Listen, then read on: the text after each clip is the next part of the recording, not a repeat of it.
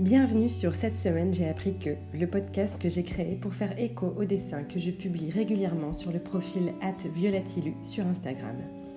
Je suis Violette Suquet, illustratrice, même preneur engagée et créative. Mon kiff, c'est d'apprendre, de transmettre et d'émouvoir. Je dessine sur les sujets qui me touchent et j'ai décidé d'aller rencontrer des gens qui m'inspirent et de les interviewer pour étayer mes images et vous proposer une autre réalité, celle qui correspond à mes utopies. Cette réalité, elle est celle de tous les jours pour mes invités et ils vous proposent un monde d'après parsemé d'initiatives inspirantes. Alors, allons-y Bonjour Marine. Bonjour Violette. Ravie de recommencer ça avec toi. Avec plaisir. Euh, Marine, tu es directrice de LUS Formation et Conseil. Euh, je vais te laisser nous expliquer ce que c'est parce que c'est vrai que tu as un, descriptif euh, chargé et super intéressant. Est-ce que tu peux nous dire déjà qui tu es? Maintenant, je m'appelle Marine Bruno et j'ai été éducatrice spécialisée pendant une petite quinzaine d'années. J'ai d'abord travaillé euh, sur la question de l'accès aux droits pour les enfants, et puis petit à petit l'accès aux droits pour la famille, et puis spécifiquement pour des femmes, parce que j'étais surtout en lien avec des femmes qui avaient subi des violences de genre au sein du couple ou ailleurs, et je voyais l'impact que ça avait sur leur vie. Donc euh, ben, je me suis euh, engagée sur toutes ces questions à différents niveaux d'échelle, de proximité et ailleurs, et aussi au Conseil de l'Europe, mhm. via une OING. Et depuis un an et demi, après moult formation en droit et autres, j'ai monté mon cabinet de conseil qui s'appelle LUS. LUS, pourquoi? Bah, pour, Simplement pour la question de la lumière, parce que l'idée c'est d'éclairer un peu de plus d'égalité euh, le monde professionnel et les autres mondes dans lesquels les femmes se trouvent, ainsi que ceux dans lesquels elles ne se trouvent pas encore, qui est un de mes euh, chevaux de bataille à l'heure actuelle. Ok, et, dans quel euh, secteur elles se trouvent pas, les femmes? Bah Pour le coup, les femmes, dans, il y a 87 classes de métiers en France, et elles se trouvent présentes à au moins 50% dans seulement 12 classes de métiers à l'heure actuelle. Sachant que euh, ces métiers sont pour 9 sur 12 des métiers dits de l'éthique du care, donc dans lesquels on prend soin de l'autre. En gros, depuis les années 50, les femmes, elles sont sorties de la maison, elles commencent à travailler de façon officielle, mais bah, au lieu de prendre soin de la famille à la maison, elles sortent pour faire des métiers où elles continuent à prendre soin. Et donc dans les métiers de l'informatique, par exemple, on a moins de 13% de femmes. Euh, dans les métiers du bâtiment, je crois qu'on est à moins de 6%, et dans des métiers euh, souvent où elles ne sont pas dans l'action réelle de la construction d'un bâtiment. Donc c'est des endroits où il faut de plus en plus que les femmes puissent avoir de plus en plus de place. Je lisais euh, il y a quelques jours un article du, CDJ, le, Centre de ressources sur, la jeunesse, donc un espace où les jeunes peuvent normalement aller se renseigner pour les futurs métiers, et eux-mêmes reconnaissaient leurs limites euh, avec leurs propres stéréotypes dans l'accompagnement des jeunes et disaient que en fait pour qu'il y ait plus de mixité dans les métiers, il va falloir qu'on travaille réellement sur nos stéréotypes de genre. Parce que ça fait qu'aujourd'hui même quand on conseille des jeunes pour pouvoir s'orienter, eh ben, on le fait avec nos propres stéréotypes, ce qui fait que ben, on n'envoie pas les jeunes filles vers des métiers du bâtiment ou dits techniques, et on n'envoie pas les jeunes hommes vraiment vers les métiers dits de l'éthique du care, où on va prendre soin de l'autre, que ce soit le travailleur social, l'infirmier. D'ailleurs, les métiers de l'éthique du care sont encore très largement féminisés aussi dans les termes. On parle plus facilement d'une sage-femme, d'une infirmière, et on va parler d'un maçon ou d'un informaticien. Mmh. Mais d'ailleurs, il n'y a pas d'équivalent pour sage-femme, il me semble. Si, il y a mailloticien. Après, euh, il y a euh, quelques mailloticiens en France. Certains portent le nom de mailloticien et d'autres, comme euh, les deux collègues qui sont à Brest et qui sont très engagés dans tout ce qui concerne le partage de la charge, par exemple de la contraception, bah, eux, ils, ils tiennent à, à, garder le mot de sage-femme, mmh. alors que ce sont des hommes. Et c'est un engagement de leur part. Ils l'expliquent de façon extrêmement intéressante, je trouve. Ils disent juste que c'est par respect pour ce métier qui est au départ un métier de femme, que eux viennent se couler là-dedans par passion et par engagement en faveur de la place des femmes en tant que parturiante, future mère, nouvelle mère, etc. Mais qu'ils doivent respecter ce métier en en gardant le nom de base. Et puis l'idée, c'est d'apporter des conseils à des femmes. Donc c'est logique pour eux de garder euh, de garder ce nom. Mais dans la réalité, en France, euh, depuis 1634, on a gommé la féminisation des noms de métiers, mais tous les noms de métiers ont à la fois un féminin et un masculin euh, dans notre langue euh, normale, j'ai envie de dire, sans distorsion de la part de l'Académie française. Ouais, d'ailleurs, tu as fait toute une campagne d'information il y a quelques semaines, mois, sur ces mots féminins. Il y a eu quoi comme retour de la part de ta communauté sur cette information-là? Alors, c'était extrêmement intéressant parce que de façon générale, j'ai eu beaucoup de retours euh, de la part aussi bien de femmes que d'hommes sur le fait qu'ils ne connaissaient pas ces mots au féminin, qu'ils ne savaient pas que c'était possible. certaines femmes et certains hommes ont aussi fait un lien avec les articles que j'avais fait sur le syndrome de l'imposteur et de l'impostrice, en disant que bah, ça commençait aussi par les mots, de ne pas se sentir légitime à faire un métier. Et puis j'ai eu, comme toujours, quand on s'engage sur les questions de la langue, quelques détracteurs là je le mets au masculin pour le coup, mmh. euh, et jusqu'à euh, bah, des personnes qui se sont, montrées euh, très insultantes. d'ailleurs j'ai fait une campagne de communication autour de ça que tu avais peut-être vu, et, et d'ailleurs des personnes aussi qui s'étaient montrées menaçantes. Donc euh, ça montre bien à quel point euh, la langue et la question de la place des femmes dans la langue et de façon générale dans, nos sphères intimes et publiques, c'est un sujet de société qui remue beaucoup. Quelques vieilles badernes, euh, je crois que je suis moins insultante qu'eux en utilisant, en utilisant ces termes, mais c'est réellement ce que je pense concernant ces, ces, personnes, parce qu'aujourd'hui on a, on a tout ce qu'il faut en fait pour pouvoir démontrer que la langue avec des termes épicènes, donc neutres, et la langue qui peut être féminisée, c'est ça le vrai français euh, historique.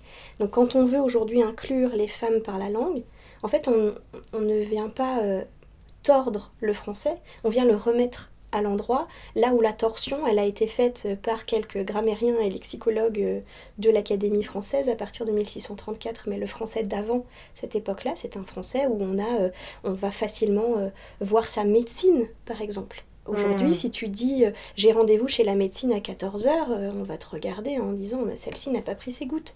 Alors qu'en hmm. fait, si, si, elle va très bien, elle te remercie. Hmm. Juste, elle reconnaît le fait que son médecin euh, est une femme, et, que, et que c'est une personne compétente. C'est pour ça qu'elle va la voir et pas pour son genre. Ouais, ouais oui, c'est clair. du coup, est-ce que tu peux nous faire un petit laïus, enfin, si tu trouves ça intéressant d'en faire un, mais je vois un parallèle sur l'écriture inclusive qui fait quand même vachement débat, même au sein euh, de notre sphère euh, proche.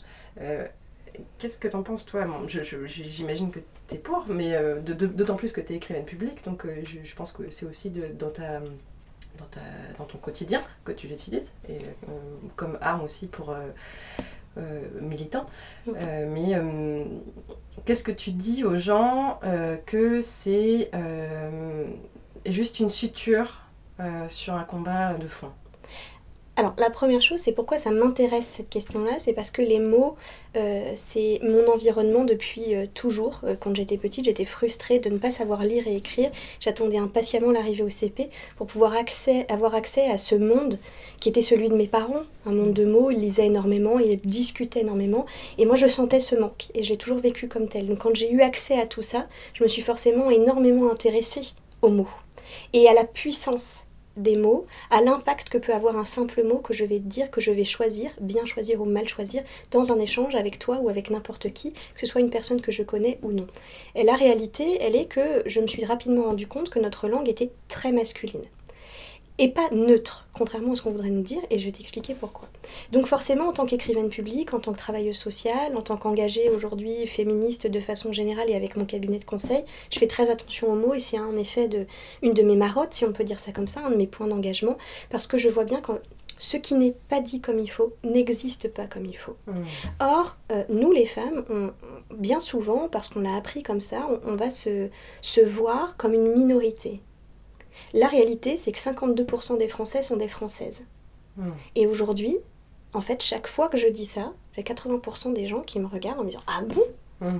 Ça montre bien à quel point, femmes et hommes, on a intériorisé le groupe des femmes, on peut dire ça comme ça, comme une minorité. Alors qu'en réalité, on est la majorité. Hmm. Donc le premier argument que je dirais aux personnes qui sont contre l'écriture inclusive, c'est de leur dire, bah, dans ce cas-là, puisqu'il faut faire acte concernant la majorité, alors mettons tout au féminin, puisque ce sont les hommes, la minorité en France, et dans le monde, 51% des humains sont des humaines. Hmm. Donc ça, c'est le premier argument. Ceux qui considèrent que les choses sont un détail, euh, que cet aspect-là, c'est un détail, je leur dirais d'abord que la langue, c'est notre bien commun. C'est le truc qu'on a, qu'on peut partager, tous et toutes, quelle que soit notre situation, quel que soit notre handicap. On peut avoir accès à la langue, aux mots, et je le sais pour avoir travaillé avec des personnes qui avaient des déficiences intellectuelles lourdes, on hmm. passe quand même par des mots avec ces personnes. Donc c'est notre bien commun gratuit. C'est le seul truc qu'on ne paye pas. Et qu'on partage toutes et tous, qui fait aussi une part de notre humanité. Donc la langue, c'est pas un détail. L'autre chose, c'est que souvent quand j'ai des personnes qui me disent que c'est un détail, je leur rappelle qu'elles sont une personne sur 7 milliards dans le monde. Et pourtant, donc elles peuvent sembler être un détail. Et pourtant, dans la réalité, on a besoin de cette personne et de son avis parfois un petit peu chiant. Parce que finalement, elle nous donne à réfléchir, elle a forcément son utilité. elle n'est pas là pour rien. Ah, c'est sûr, c'est l'intérêt Elle n'est pas un détail, mmh. exactement. Mmh. Donc en fait, cette histoire du détail, c'est un faux argument, c'est un faux débat. Quant à la question de l'écriture inclusive qui serait inquiétante, etc., etc., c'est aussi parce que ça, c'est la puissance médiatique, à mon sens, qui va tordre les choses. Moi, je ne parle, je n'écris, je ne communique que de façon inclusive, égalitaire, si le terme inclusif fait peur, égalitaire depuis plus de 15 ans. Et je crois que jamais personne n'a saigné des oreilles en m'écoutant. D'ailleurs, tu vas bien, Violette? Oui, ça va. J'ai l'impression que ça va. Bah, voilà, et pourtant, depuis tout à l'heure, et je le fais maintenant naturellement parce que je m'y suis formée, parce que c'est une habitude. Il n'y a aucun point médian dans ce que je dis. J'inclus, j'utilise d'autres choses. Le point mm. médian, c'est un axe médiatique qui a été utilisé justement pour tenter de montrer que l'écriture inclusive, c'est compliqué, etc. Mm. Dans la réalité, nous, entre spécialistes, on appelle ça le point de flemme. On l'utilise très rarement. D'ailleurs, si tu me suis sur les réseaux, tu vois bien que je l'utilise extrêmement peu.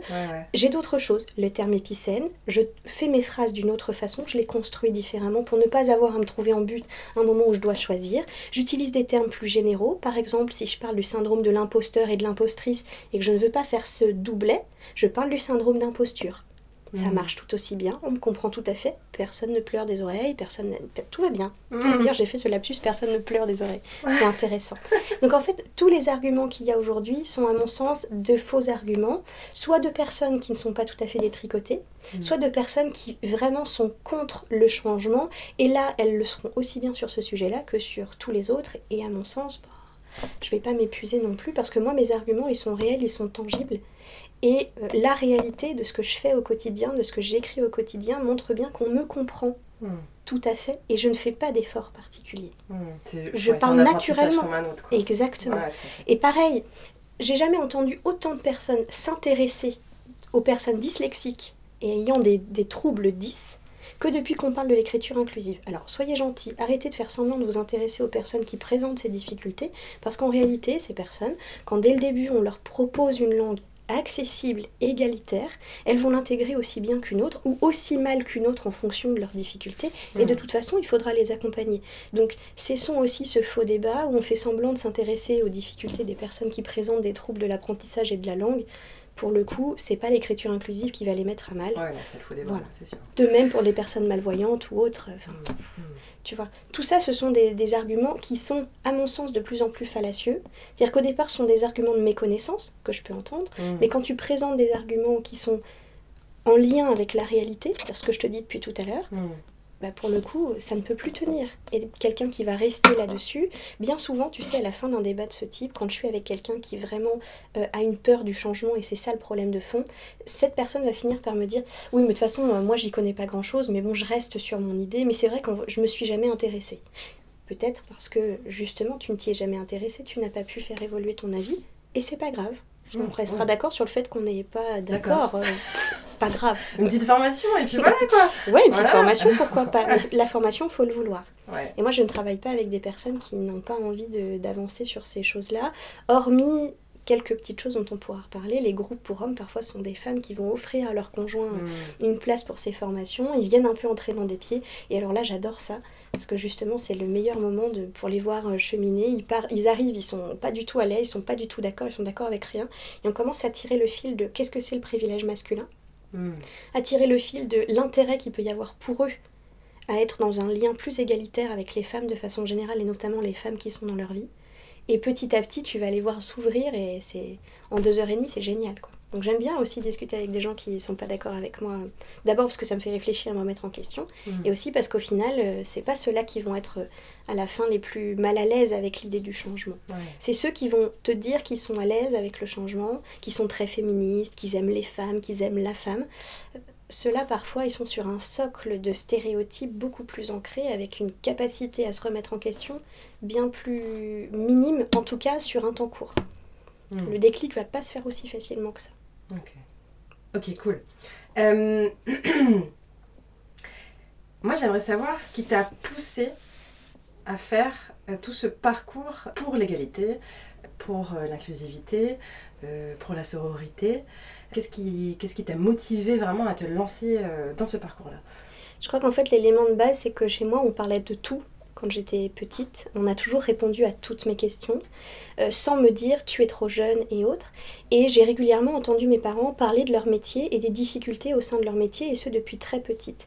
Et en fait, mes parents faisaient le même métier, conduisaient des bus à Paris tous les deux. Mmh. Et je me suis rapidement rendu compte, euh, et je l'ai vraiment vécu comme quelque chose de très injuste, le fait que ma mère et mon père, faisant le même métier, étant au même niveau hiérarchique, c'est-à-dire qu'ils avançaient dans leur euh, réalité professionnelle de la même façon, et eh ben en fait, ils vivaient pas le même quotidien. Hmm. Ma mère subissait à la fois à l'intérieur de son dépôt, qui était 99%, enfin elles étaient deux femmes sur 500 hommes, et à la fois auprès des usagers des bus, pas du tout les mêmes violences. Et ça, je l'ai vécu comme quelque chose d'anormal, et je me suis dit, au début, soit ça tient à ce que sont mes parents, soit il y a autre chose. Et en fait, mes parents ont tiré ce fil, ils m'ont vraiment fait confiance intellectuellement et ils ont commencé à m'expliquer les différences profondes entre les femmes et les hommes. Et puis ma mère a donc fait trois grossesses, elle a eu trois enfants. Et, en fait, j'ai vu à quel point ça avait un impact sur son déroulement de carrière et aujourd'hui sur sa retraite. par rapport à mon père. Alors dans la réalité, ses enfants, ils les ont fait ensemble. Et ben mon père, lui, il en a tiré, entre guillemets, une forme de gloire. Il a été reconnu professionnellement et par ses pères à chaque fois qu'ils ont eu un enfant.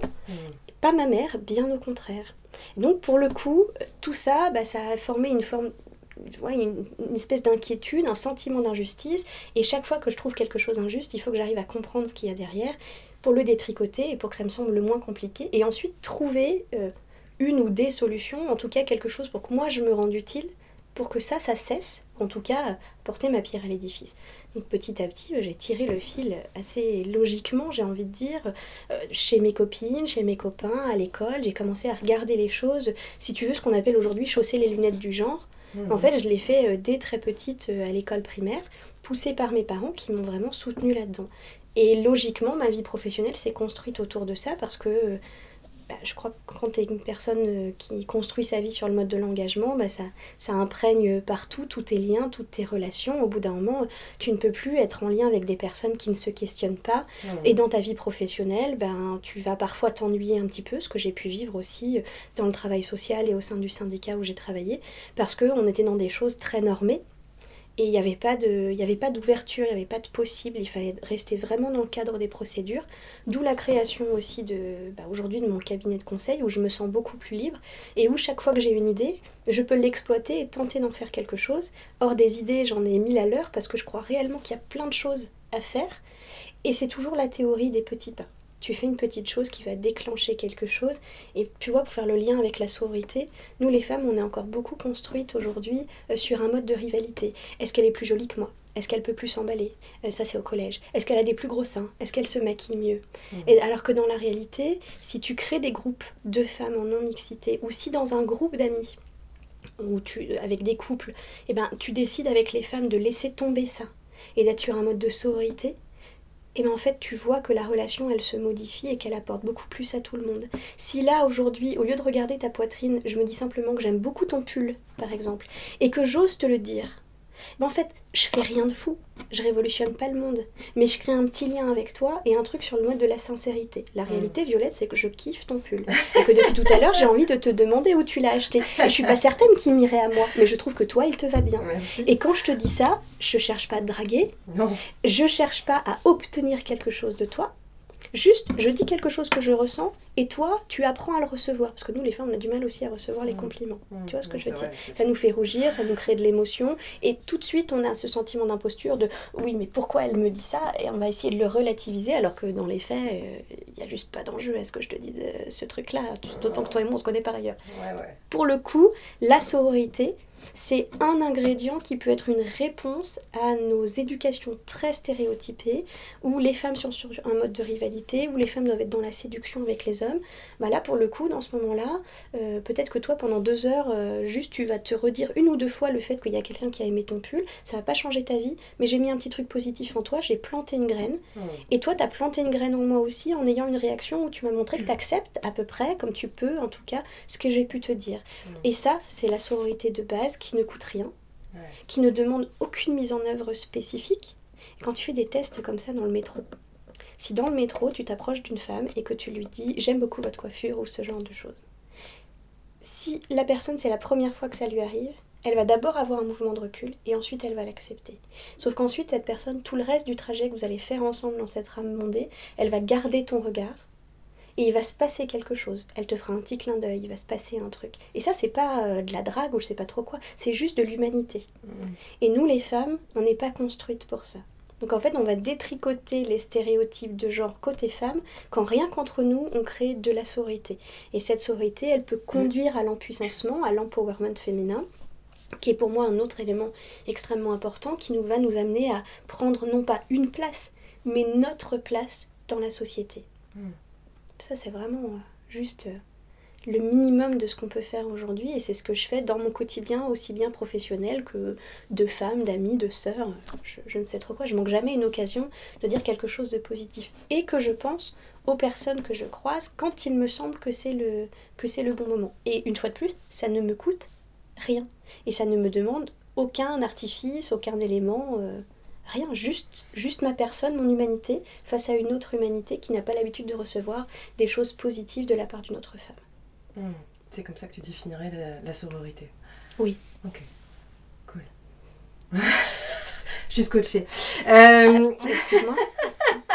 non, mais je, je bois tes paroles. Ah oui.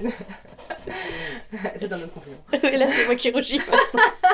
Ce qui est bien dans le podcast, c'est qu'il n'y a pas l'image. ça va alors. Mais euh, oui, alors je, je peux confirmer la sororité, moi ça m'a vachement, vachement aidé aussi. Et, et plus on y goûte, plus on en a envie.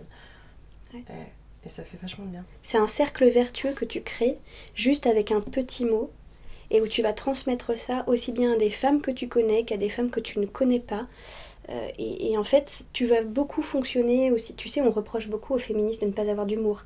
On casse l'ambiance en soirée. Tu as entendu Ah, parler de cette relou, phrase, voilà, c'est la relou. en fait, Hystérique. je, je crois honnêtement être quelqu'un de plutôt drôle, en tout cas d'être reconnu pour ça. C'est-à-dire que je ne manque jamais une occasion de faire une blague, si possible le plus pourri possible, avec un jeu de mots bien lamentable.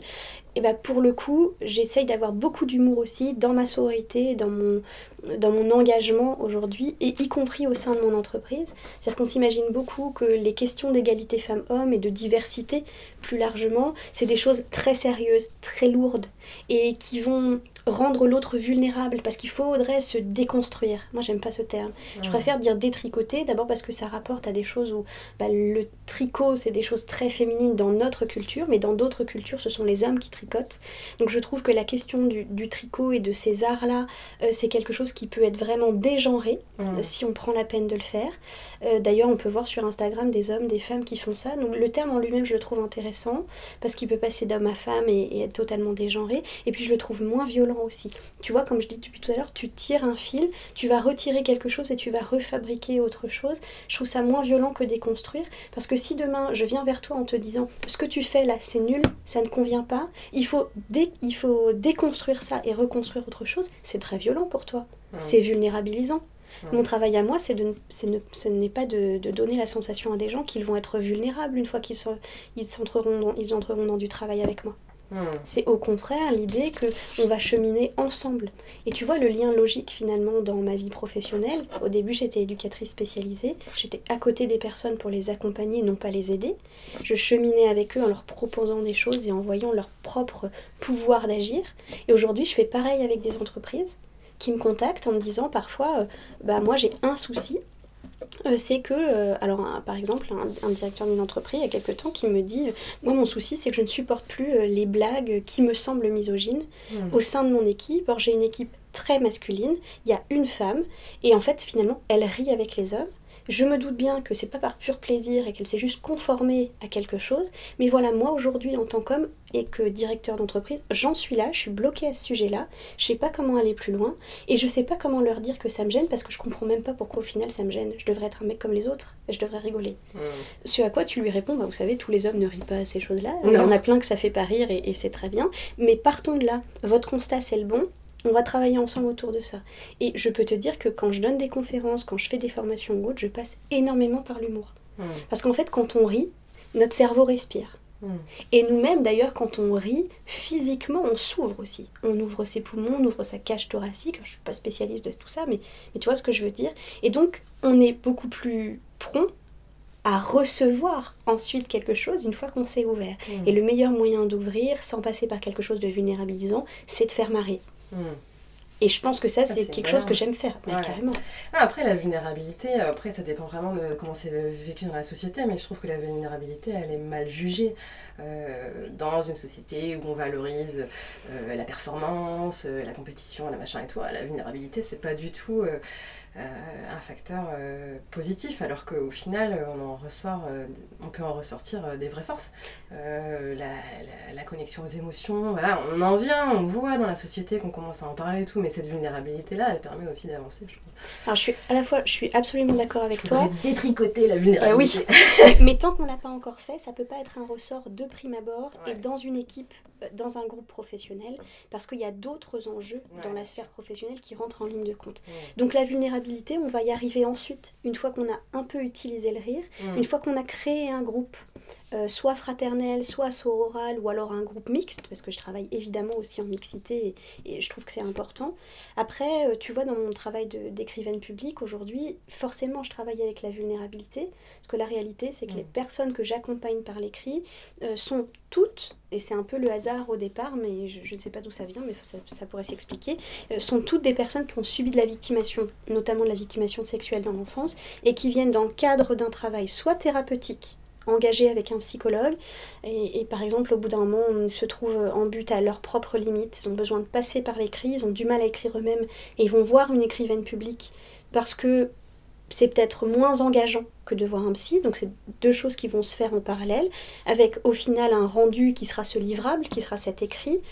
Et soit des personnes qui le font par un cheminement seul, sans psy, mais parfois je peux les orienter aussi en leur disant que là, ça va pas suffire ce qu'on fait mm. ensemble, puisque moi je ne suis pas psychologue, je ne suis pas soignante non plus, je suis écrivaine publique dans ce cadre-là, donc je vais écrire leurs mots mm.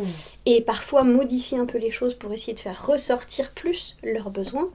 Le, final de ce livrable, c'est euh, un écrit, soit qui va être euh, sur un exemplaire unique, et ils en font ce qu'ils veulent. Parfois, on passe par euh, le brûler, le jeter à l'eau, des choses hmm. comme ça très symboliques pour faire sortir la victimation de soi. Soit ils vont être dans quelque chose où ils veulent que ce soit écrit pour que ce soit transmis à leur famille. Et là, mon travail, ben, c'est vraiment de le faire sortir au nombre d'exemplaires nécessaires et de le transmettre ensuite aux membres de la famille en l'envoyant par courrier. Alors, c'est vraiment le choix de la personne. Hein. Euh, soit elle a prévenu la famille qu'elle allait leur dire tout ça, soit pas. Cette partie-là, moi, j'en suis pas euh, responsable dans le sens où ce n'est pas moi qui choisis. Moi, j'écris et je transmets aux personnes qui doivent avoir. Et pour le coup, c'est très intéressant parce que c'est un public euh, de personnes qui ont en général entre 45 et 70 ans donc âgés entre guillemets par rapport au temps de leur victimation de l'enfance. On voit bien euh, tout ce qu'explique euh, Muriel Salmona sur l'amnésie traumatique, euh, sur le temps. On considère qu'en France, il faut en moyenne 13 ans pour parler la première fois de la victimation sexuelle dans l'enfance et que 13 ans, c'est un chiffre moyen. Et les personnes que je vois la plupart du temps, elles me disent vous êtes la première ou la deuxième personne à qui j'en parle. Et comment ils arrivent vers toi ces gens? Alors, soit on me trouve par LinkedIn, par Facebook, par le bouche à oreille. Euh, c'est vraiment. Mais il n'y a pas marqué dans,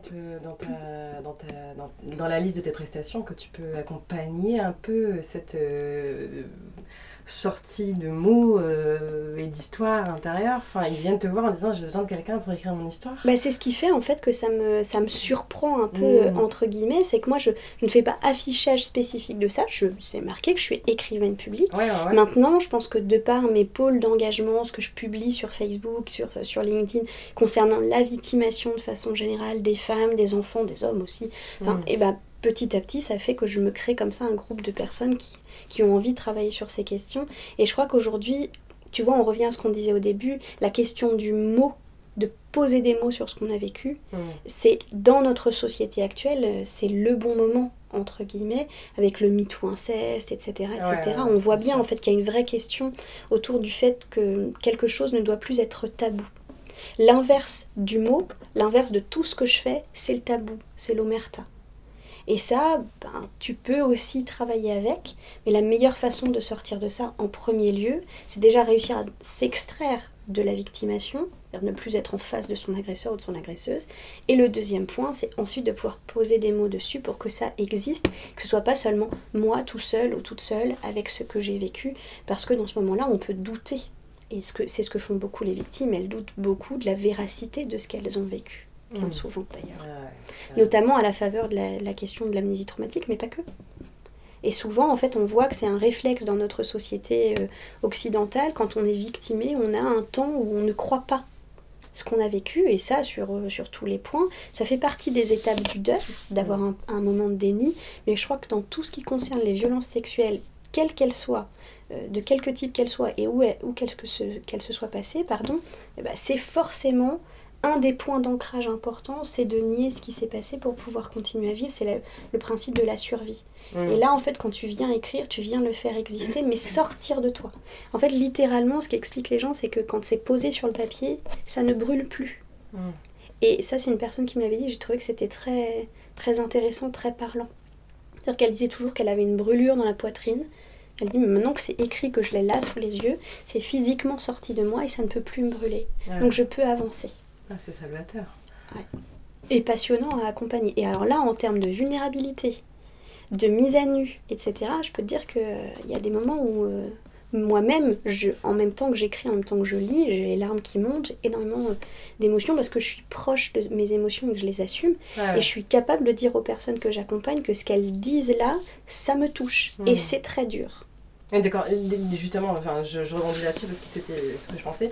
Comment toi tu fais pour euh, bah, vivre avec tous ces témoignages et euh, ton engagement? Parce qu'au final, l'engagement que tu as choisi, c'est quand même des causes qui sont très fortes, qui sont euh, ponctuées d'histoires difficiles, de revendications, de d'injustices profondes. Comment on fait pour. Alors déjà, je crois que depuis toute petite, j'ai quand même un entourage fort, constant, Ouais. et ça, c'est un socle. C'est-à-dire que chaque fois que je vais mal, je sais qui je peux appeler. Hmm. Mes parents sont là, euh, ma soeur est très présente, tu vois, j'ai des amis aussi, euh, et, et des personnes comme ça qui me donnent à réfléchir et qui peuvent accueillir ma peine. J'ai une vie personnelle très stable, et Mm. ça c'est extrêmement important aussi, euh, avec un conjoint qui peut accueillir les choses. Mm. Et ça, ça, n'a l'air de rien, entre guillemets, mais c'est aussi ben, une seconde partie du socle. Et puis à côté de ça, j'ai ma formation euh, d'éducatrice spécialisée qui m'a conduite forcément à réfléchir à mon positionnement. Et la dernière chose, c'est que je m'écoute beaucoup. Tu vois, quand je suis rentrée dans le travail social à 18 ans, on m'a proposé de faire des choses. J'ai tout de suite, je me suis tout de suite dit, sachant que je vais forcément m'y mettre à 100% parce que je suis comme ça, il va falloir que je me limite dans le temps, sinon je vais m'abîmer. Hmm. Donc j'avais dit pas plus de 15 ans. Mm. J'ai tenu 13. Mm. Et au bout de 13 ans, euh, j'ai eu un jour un entretien compliqué dans mon travail avec une personne. J'ai senti qu'il se passait quelque chose en moi. Je suis sortie de là, je suis allée voir ma cadre et je lui ai dit alors là, je viens de toucher ma limite. Je me donne un an pour partir. Hmm. Et il va falloir que vous m'aidiez. Il va falloir que vous me souteniez là-dedans et que vous me culpabilisiez pas. Le travail social opératif, pour moi, là, c'est terminé à partir d'aujourd'hui. Et quand tu t'écoutes comme ça, quand tu te poses tes propres limites, c'est ce que j'apprécie aussi chez des personnes qui peuvent me dire là ça va trop loin, là je ne peux pas, là c'est trop dur pour moi. Je trouve que c'est toujours intéressant parce que ce sont des personnes qui s'écoutent. Et aujourd'hui, dans mon engagement, je me donne des pauses pour éviter le burn-out militant parfois. Ouais. Donc euh, il y a des moments où je ne vais pas faire de collage contre les féminicides, il y a des moments où je ne vais plus rien écrire. J'ai un Facebook féministe militant parfois pendant 10 jours, je ne vais pas aller dessus. Euh, je m'accorde des pauses en fait intellectuelles ou des temps où je me replie sur moi, sur mon besoin et sur des choses uniquement positives. L'autre chose, c'est que je me décentre de ma capacité à être utile. Alors, je m'explique mieux. C'est-à-dire que j'ai besoin et envie d'être utile, d'apporter ma pierre à l'édifice, mais je considère que tout ne tourne pas autour de mon engagement. Hmm. Et s'il y a des fois je suis défaillante, je ne suis pas une bonne féministe, je ne suis pas une bonne engagée, je ne suis pas parfaite, et je suis tranquille avec ça, Mm. et ben au final ma responsabilité, elle fait partie d'une chaîne d'interdépendance de responsabilité, et je ne porte pas tout toute seule. Ouais. Et c'est ce qui fait qu'en fait tu tiens dans le temps et tu tu t'épuises moins. Avec des moments où, bien sûr, j'ai de forts sentiments d'injustice, il y a des choses qui, qui m'agacent, bah, je le fais passer dans le travail, j'écris autour de ça, je communique avec des gens en leur faisant connaître cette réalité pour que ces personnes s'emparent aussi de ça et que ce soit plus moi toute seule face à quelque chose que je trouve dégueulasse. Hmm. Ouais, ouais. Tu vois? Ouais, ouais, je vois très bien. Ok, cool. Euh, alors la suite, ça donne quoi? La suite, ça donne, euh, bah là pour l'instant, euh, j'ai commencé à pas mal écrire sur le syndrome d'imposture et j'essaye d'en faire quelque chose.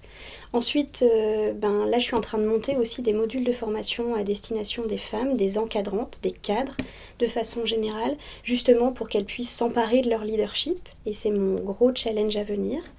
Ensuite, euh, avec ma collègue Ninia, euh, on est sur un projet de label justement pour des femmes qui seraient influentes. Alors l'idée dans tout ça, c'est pas euh, d'être sur un mode d'élitisme du tout. Euh, c'est juste euh, de pouvoir contrer ce principe de beaucoup d'hommes, et notamment beaucoup d'hommes en responsabilité dans les sphères médiatiques, politiques, entrepreneuriales, qui nous disent mais enfin, et je l'ai entendu plein de fois, mais enfin Marine, euh, nous des expertes, on n'en connaît pas. D'accord. Mais à partir d'aujourd'hui, tu n'auras plus d'excuses pour ne pas connaître ces experts, parce que non seulement on va les recenser, mais en plus on va les faire connaître, et je te promets qu'on va faire un battage médiatique que tu pourras plus voir que ça tous les matins quand tu vas te raser. Mhm.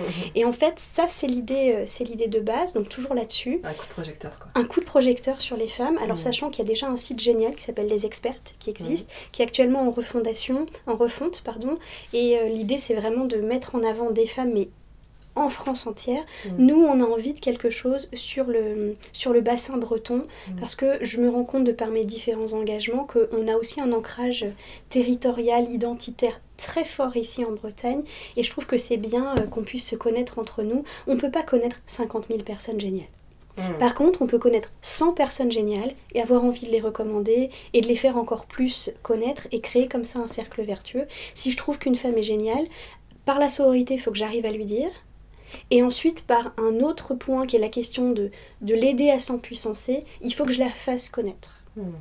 Donc il y a cet aspect-là. Maintenant, euh, je suis toujours disponible pour accompagner des entreprises qui ont des envies, qui ont des idées. Accompagner aussi des collectivités sur tout ce qui concerne les budgets euh, sensibles au genre. Ça, c'est Mhm. ma question du moment. Et former à l'écriture inclusive aussi. Mhm. Je suis conseillère municipale dans mon village à Dirinon. Aujourd'hui, euh, tout le monde n'écrit dans les communications officielles qu'en écriture inclusive. Euh, personne, pareil, hein, ne saigne des yeux au niveau de mon village. On est 2200, j'ai pas eu de retour sur quelqu'un qui saignerait des yeux, donc c'est que ça doit aller. donc voilà, euh, voilà là-dessus, tu vois. Ouais, je- gros challenge de ne pas faire souffrir les gens avec le, le point médian et toutes ces horreurs. Mais, mais ça a l'air d'aller pour Ouais, l'instant. Ça, fait six mois qu'on écrit comme ça et que personne ne dit rien. euh. Ouais, mais après, dans un petit village, dans un bled, hein, comme on dit, euh, il y a aussi euh, des, des, des, des- traditions fortes. euh, Enfin, les gens, ils aiment pas le changement, quoi. hein, donc, euh, Ouais, mais si cool. tu arrives, si arrives à mettre les choses ensemble, l'idée n'est pas de casser des traditions, l'idée c'est de continuer à les respecter tout en respectant plus de la moitié de la population de façon générale. Et, euh, et puis pour nous les femmes, c'est la question de l'audace, la question d'oser. Euh, oser prendre non pas une place mais notre place, la place qu'on voudrait vraiment avoir. Or, euh, je connais un nombre incalculable de femmes, et si on fait le point avec nos copines, avec nos mères, avec nos sœurs, bref, avec les femmes de notre entourage proche, on en a à chaque fois plus de la moitié qui n'ont pas la vie qu'elles auraient voulu avoir et qui se sont auto- auto-censurées. Ça montre bien la force de la charge patriarcale. Aujourd'hui, on n'a plus besoin de nous dire en tant que femme, tu n'es pas capable de, on l'a intériorisé. Mhm. Et ça, on l'a intériorisé depuis le moment où on est enceinte et où on nous pose la question c'est un garçon ou c'est une fille? Dans la réalité, est-ce que ça change la vie des gens? Non. Non. Sauf que quand tu dis que c'est un garçon, on va te dire félicitations. Quand tu dis que c'est une fille, tu as plus de 80% de chances qu'on te dise et ça te convient? Waouh. Rien que là-dessus. Donc ça se joue avant notre naissance, avant même qu'on ait une personnalité juridique. Et ça continue ensuite, avec une éducation hyper genrée. Et aujourd'hui, même les parents qui essayent de donner une éducation la plus dégenrée, la plus loin des stéréotypes possibles à leur enfant, bah, l'enfant après il arrive à l'école et là il se prend un shoot de stéréotypes dans la tronche. Et je peux te dire qu'un petit garçon qui mettait une robe et qui aimait les paillettes, c'est fini. Mhm. Il va vouloir devenir un super-héros comme les autres petits Mm. garçons. Mhm. Non, mais je te confirme. Bah. Ouais, Toi, ouais, tu le vois. Ah ouais, je le vois, c'est compliqué. Mais bon, on aura déjà fait euh, le socle de tricot. Exactement. T'as planté plein de graines déjà. Et c'est génial. Ouais. Et tu vois, toi, avec ta propre éducation, moi je le vois en tout cas clairement avec la mienne, plus tu as des parents qui, qui évidemment ont plein de stéréotypes et autres, mais qui ont essayé de se détricoter et de te proposer autre chose, plus au début tu es en décalage avec tes petits camarades, c'est clair, mais il y a un moment où en fait t'en fais une force. Mhm. Et Ah où ouais, tu ouais. vas construire la personne que tu as envie d'être en te sentant tellement plus libre que la majorité des gens de ta classe, que là en fait ce- cette liberté, elle est tellement... euh, bah, c'est génial quoi. Ah bah, c'est la raison de vivre. Moi, personnellement. On est D'accord. Allez, une dernière question. Euh, parce qu'il faut bien arrêter cet entretien absolument passionnant un jour. euh, même Ouais. si, moi, je veux bien y rester toute la journée. Moi aussi. C'est une question plus simple, mais, mais plus, ou plus générique. Euh, je la pose à tous mes, à tous mes invités. C'est quoi pour toi, Marine, un monde meilleur? Hmm, un monde meilleur, ce serait euh, celui dans lequel tout le monde pourrait être visible, quelle que soit sa spécificité, et dans lequel tout le monde pourrait, euh, comment dire, s'épanouir à minima. Quand je dis à minima, euh, c'est que je suis consciente que pour l'instant, on ne peut pas tout changer en une seconde. Je crois qu'il y a un côté de moi très utopiste, mais par contre, si je suis ancrée dans le réel, je me dis que juste, c'est un monde dans lequel on a tous et toutes pris une forme de responsabilité pour se visibiliser, exister, se faire entendre et aussi accompagner d'autres à se faire entendre. Ton podcast, c'est un élément qui ne, va pas, qui ne va pas parler à 7 milliards de personnes. Par contre, s'il a parlé ne serait-ce qu'à 500, 1000, et même, je sais pas, 100 personnes, je te dis ça, je- j'en sais rien, et bien en fait, ces 100 personnes-là, tu auras planté des graines en elles pour qu'elles soient, comme on disait juste avant, plus libres. Mm. Donc, tu as rempli ton contrat à fond. Mm. Et c'est génial ce que tu as fait. Et nous, ça nous fait du bien d'être entendus et aussi de partager quelque chose avec toi. Donc, bah, tu as concouru à ta façon à un monde meilleur. Et ben moi, c'est ce que j'essaye de faire aussi dans mon quotidien avec des toutes petites choses. Mm. Des graines de liberté. Ouais, c'est cool cette idée. Hein cette idée. Alors moi, j'ai pas de la superbe, pas vraiment la main verte dans le quotidien, mais par contre, dans le travail, je pense que je m'en sors pas trop. Ah, mais c'est beau, merci, je vais le piquer. Avec plaisir. Euh, merci beaucoup, Marine. Et merci beaucoup à toi, Violette, pour tout ce que tu fais. Ouais, ouais, je te retourne le compliment et longue vie à Luce. Ouais, merci.